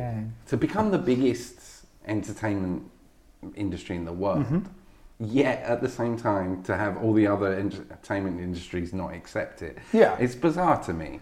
But you become part of the reason become the biggest is because people have learned very uh, interesting ways of getting money out of people. yeah, yeah. There's a lot of money's been spent on working out how to Yeah. how to get money out of people. Definitely. But it's a weird. It's such a weird industry because, like, Dara Ó Briain talks about it on stage, um, how the games industry is the only uh, entertainment product that bars you from learning the rest of the Oh, story yeah. with your own skill. He's like saying like a book with a quiz on every chapter. exactly. It's like it has so many parallels to other industries, but it just has so many additional layers. Like, Hmm. You know, I can't. Can you imagine if you were like listening to Radiohead and then Thom Yorke walks in and goes, "Right, what was I? What was I talking about? What was I talking there?" about? What were the thematic elements I was trying what- to convey there? Yeah. It's like it's so strange to me. It is. It's a weird industry, and it's one with a very short memory. And, and I think the the big kind of invisible cause of a lot of these issues is that it's also um, there's a lot of burnout. There's a lot of people who leave the industry. If you if you walk into a pretty into a big I, I suppose it's an industry though that the, some of the skills you're learning are ap- applicable to adjacent industries and stuff. And Oh, yeah, no, maybe those adjacent industries are a bit more they pay. stable. They're often more stable. They often pay better. Um, also, your skill set might be very tied to the era of game development you're in. So, like a good example of that is um, on Volume. Our environment artist was someone who specifically had like a lot of very good experience in PS2 era making very low poly art because Volume had a lot of that. Um, he was a teacher who just kind of came in and we, we basically, I think we paid for a, a family vacation to Disney World. Basically, I think he basically did like worked on the Sundays on our game and and that and that did that. This might be apocryphal, but I think the creator of Final Fantasy called it Final Fantasy because he thought it was going to be his last. Yeah. Because the, the industry was moving away from And it. also, and fantasy and he felt fantasy was a genre that was dying, so he called it Final Fantasy because this was going to be the final Oh, fantasy wow, I didn't think, it was- realise I think it was, I think it was part of that. of Like it was depth. basically like it was just the end of like he thought it was the end of that era. Um, but yeah, so as an industry, we don't keep hold of people through to retirement like a lot of other industries. You know, if you walk into a game studio, it's weird how young everyone is. It's weird. Like I'm, I'm, I'm. How old am I now? I keep forgetting. I'm 33. Um, and I'm I'm considered an older guy in like a lot of circles. And and to be honest, looking around, I kind of am, and it's a it's a really weird But you situation. have all that boyish charm. I know, man, but that's going to fade. The grey hairs are coming through, so it's, it's only a matter of time. But the um, but like there's a uh, uh, the grey hairs are mainly there because of our current redacted project. um, but like there's there's a there's a um, there's a lack of industry memory, and I think that means we often reinvent the wheel. It means we often don't know how far we've come in a lot of ways because everyone's frame of reference is just the last kind of couple of years of Yeah. games. So you see a lot of repeated mistakes. You see a lot of, which is maybe a, in some weird way a good thing because it triggers lots and lots of innovative kind of work. But at the same time, it, we definitely uh, could stand to keep people around longer because there's a lot of wisdom that just disappears. Like you say, goes elsewhere where the pay's better or things are more stable or there's not as much nonsense going on. Um, so it's a that's a tricky one, but we've not we've not solved that yet. Whereas an hmm. industry where it is an industry of young people, and Yeah. I think that's I think that causes a lot of the speed, but I think also causes a lot of issues because we don't mature and and I, it's something I've said a lot is I really want games to mature at the same speed I do because I really want to have games for me when I'm in my 60s. I, Yeah. I want to be playing video games in you know in that ret- well I guess retirement home 70s 80s. I want to be sat there playing video games, which means the things I need are games to have like people making games for older people Yeah. and I need really good acce- accessibility stuff because my hands are going to be gone, my hearing's going to be gone, my sight's going to be crap. I want I want us to also move in that direction. Selfishly, I want all of this stuff ready for my retirement, basically. Um, and I think there's there is there is as an industry we need to get better at all of that stuff, but we also need to get better at at keeping around people who can have those kind of insights. Yeah. Because as an industry, we only acknowledged that colour blindness was a real issue we needed to think about about four years ago. I, it, it never crossed my mind until I was watching an Australian Twitch streamer called Excessive Profanity, and it, by his name, he can be loud and sweary. Like- yeah. And like he's playing a game and it has no colorblind settings, and yeah, he's colorblind, so he's just shouting at the game. Well, how am I meant to know? Yeah. Like I cannot tell the. But you we only, as an industry, started like considering that something we should probably put in as a default a few years ago. Mm. And even then, you see, I think was it Doom, one of the big AAA games, put in a colorblind mode that was not a colorblind mode. It simply put a filter to simulate colorblind. So if you put in saying I'm colorblind in this specific way, Yeah. it wouldn't change the colors to make it easier for you to see. It would just make the game shift to a version of the game that looked like how you saw things. Okay. It was like what clearly what that was was that colorblind thing was done. It was like a test. It was like Yeah, a test tool to go. Okay, how's our game look to these people? Oh, we need to fix this and this. But they shipped that as the game mode by mistake. I can't remember which AAA game it was. I See, if it feel was, like it was a. I feel like it was a Bethesda one. It might have been Fallout was, or Doom. Or if something. it was Doom, I that would be a pain in the ass because Doom uses this a tiny, the simplest mechanic in the world. Doom 2016, we're Hmm. talking about, um, of if you're not sure where you're going, look for a green light. yeah, So when you've got like a, obviously you look, you're looking ahead of you, but say you've got to jump and climb up Mm-hmm. or like a silo or something. which is the hardest thing in the world to get a player to do is look up. Exactly. But there's a green light there. a green light telling you oh, to. And then you look around, oh, there's another green light there. It's one of those things, it really, I really enjoyed Doom 2016. Uh, That's so good. it's just fun and the, it felt so fluid and all that. And it, I don't know, it, there's something about, I'm really comfortable punching an alien to death, but I don't really want to punch other humans to death. Especially in that close proximity, Yeah, yeah, yeah, first person view. I'm fine with an Assassin's Creed, you know. Sure. Especially if the body mysteriously vanishes after you kill it, sort of thing.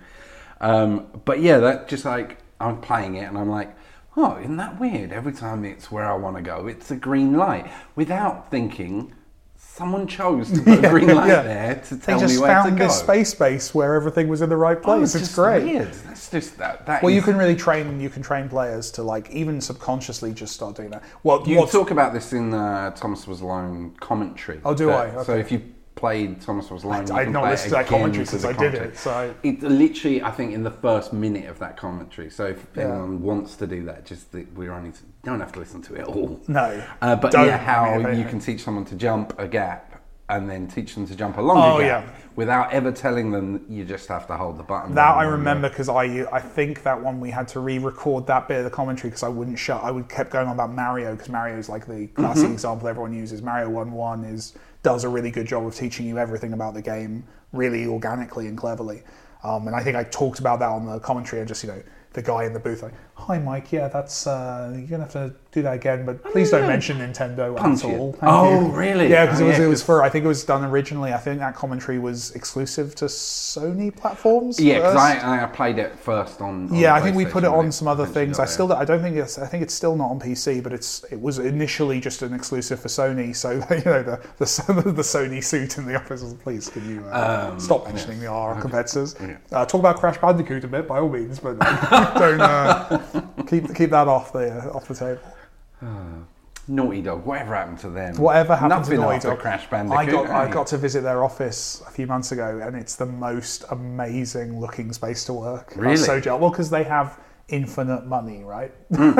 and they've used that infinite money to make just this really great collaborative space. And it's just like you look around, you're just like, I, I, I definitely am never going to be able to build something like this. They this seem is like a, amazing. a good company. So They- they're really lovely people, fact- yeah. It's really, I, I think that weird bit of human jealousy about money. like, I hate the fact that Donald Trump has any money at all. Hmm. Yet, someone I, uh, it does good. It's like, no, yeah, Yeah, yeah, yeah. Uh, can you, can we give them any more money? Well, know, that's it. But they they also they sit they spend all of that money making new cool things that push the industry forward, Mm. Yeah. which hopefully make them lots more money. I'm sure that's the business model. I'm sure that you know, but they're trying to they're trying to make good stuff, and that's yeah, it's admirable. But their their whole setup there, the way they they'll put like their lighting experts in like in like a little cubicle next to the level designers with like a corridor that forces them to keep walking past, Past each, each other, other. so they keep which is very um Steve Jobs did that like Steve Yeah. Jobs was big on like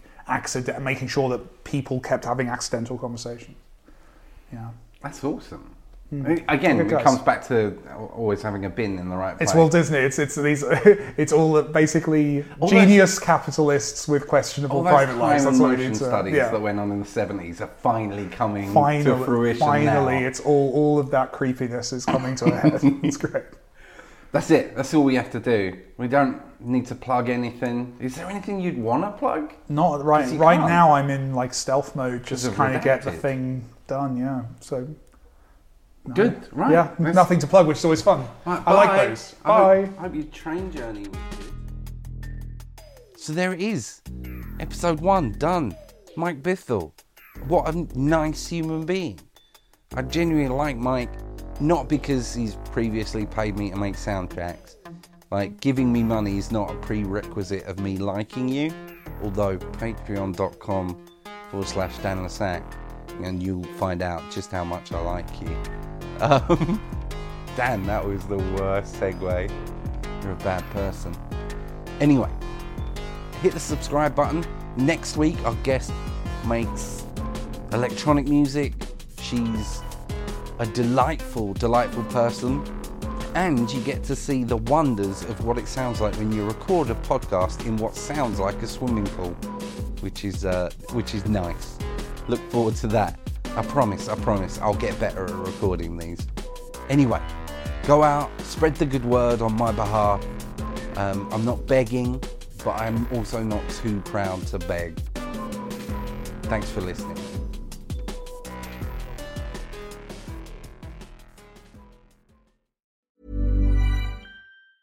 Even on a budget, quality is non-negotiable. That's why Quince is the place to score high-end essentials at 50 to 80% less than similar brands. Get your hands on buttery soft cashmere sweaters from just 60 bucks, Italian leather jackets, and so much more. And the best part about Quince, they exclusively partner with factories committed to safe, ethical, and responsible manufacturing. Elevate your style without the elevated price tag with Quince. Go to quince.com/upgrade for free shipping and 365-day returns. My business used to be weighed down by the complexities of in person payments. Then, Tap to Pay on iPhone and Stripe came along and changed everything. With Tap to Pay on iPhone and Stripe, I streamlined my payment process effortlessly. Now I can accept in person, contactless payments right from my iPhone. No extra hardware required. What's truly remarkable is how I can cater to all of my customers' payment preferences. Whether they're using cards, Apple Pay, or other digital wallets, Tap to Pay on iPhone and Stripe ensure a smooth checkout experience every time. And it's not just me. Stripe helps businesses of all sizes, from local markets to global retailers, scale quickly and stay agile. To learn how Tap to Pay on iPhone and Stripe can help grow your revenue and reach, visit stripe.com/tapiphone.